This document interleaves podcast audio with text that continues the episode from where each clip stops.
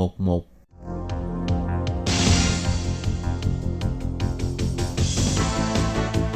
Đây là đài phát thanh quốc tế Đài Loan LTI, truyền thanh từ Đài Loan, Trung Hoa Dân Quốc. Mời các bạn theo dõi mục tin vắn lao động ngoài. Thúy Anh và Lệ Phương xin chào các bạn. Chào mừng các bạn đến với tin vắn lao động ngày hôm nay. Các bạn thân mến, thì à, trong chương mục tin vắn lao động hôm nay, Lệ Phương với à, Thúy Anh là sẽ thông báo cho các bạn một thông tin mà Lệ Phương nghĩ rất là thiết thực, rất là được à, sự quan tâm và chú ý của cộng đồng Việt Nam tại Đài Loan. Thì đó là một thông tin như thế nào? Thúy Anh. Cái vấn đề đó là hiện tại Đài Loan đã nâng cao mức phạt đối với việc mang sản phẩm thịt nhập cảnh vào Đài Loan. Thì những cái mức phạt cụ thể đó là như thế nào thì mời các bạn cùng nghe nội dung sau đây. Thì các bạn biết không, để ngăn chặn cái uh, dịch tả heo châu Phi xâm nhập Đài Loan, thì vào ngày 17 tháng 12, Tổng thống Thái Anh Văn và Thủ tướng Lại Thanh Đức là đã lắng nghe Ủy ban Lao động báo cáo về cái uh, tình hình phòng chống dịch tả heo châu Phi liên quan. Thì uh, sau khi nghe báo cáo, Tổng thống cũng đã yêu cầu các cơ quan hữu quan là phải làm tốt công tác chuẩn bị. Đồng thời, bà cũng kêu gọi người dân là đừng mang sản phẩm chế biến thịt heo từ các khu vực có dịch tả heo châu Phi vào Đài Loan. Nếu không thì à, sẽ ảnh hưởng rất là nghiêm trọng đến ngành chế biến thịt heo của Đài Loan. Ừ, và theo phát ngôn viên của phủ tổng thống ông Huỳnh Trọng Ngạn cho biết, dù đã sửa đổi điều luật phòng chống bệnh nhiễm, truyền nhiễm ở động vật, nâng cao mức phạt lên nhưng mà gần đây vẫn có rất nhiều hành khách bị phạt do mang sản phẩm chế biến từ thịt từ các khu vực bị dịch tả heo châu Phi vào Đài Loan.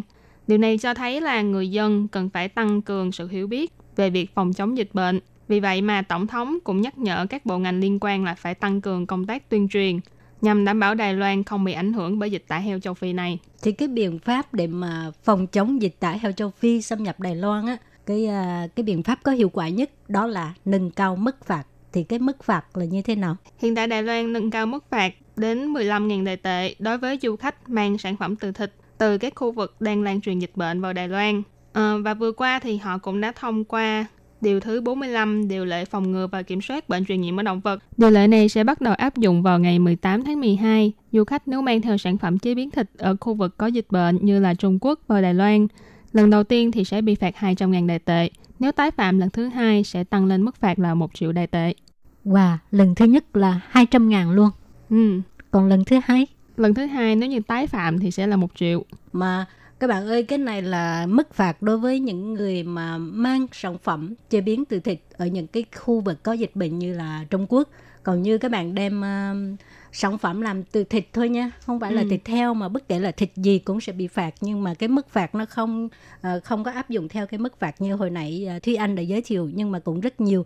Chẳng hạn như uh, uh, ngày 16 á cũng có du khách ở Việt Nam à, đem cái khô gà lá chanh ở Việt Nam qua thì bị phạt 30.000 đầy tệ đó.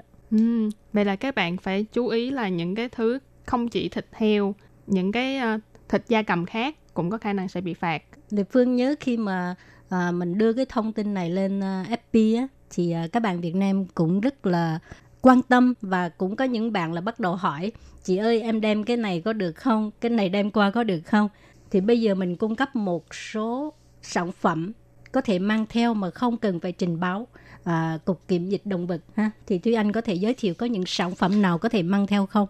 Ừ, hiện tại thì có một cái bản quy định về các sản phẩm có thể mang theo khi nhập cảnh và cái diện này là không cần phải trình báo kiểm dịch động vật thì trong đó bao gồm là sữa có hạn sử dụng lâu dài, à, sữa bột và phô mai. Thứ hai là thức ăn cho người đã được đóng hộp và tiệt trùng. Thứ ba là các loại bánh mặn, bánh kem, bánh mì vân vân nhưng trong đó không được chứa thịt. Thứ tư là thức ăn đóng hộp cho chó mèo nhưng không chứa thịt bò hoặc là chứa các thành phần thịt động vật. Nói chung thì các bạn nên nhớ là những cái ờ, đồ khô mà thuộc à, hải sản đi là được. Ừ. Chứ còn từ thịt và những đồ tươi là tuyệt đối không được đem vào Đài Loan ha. Ừ, đúng vậy.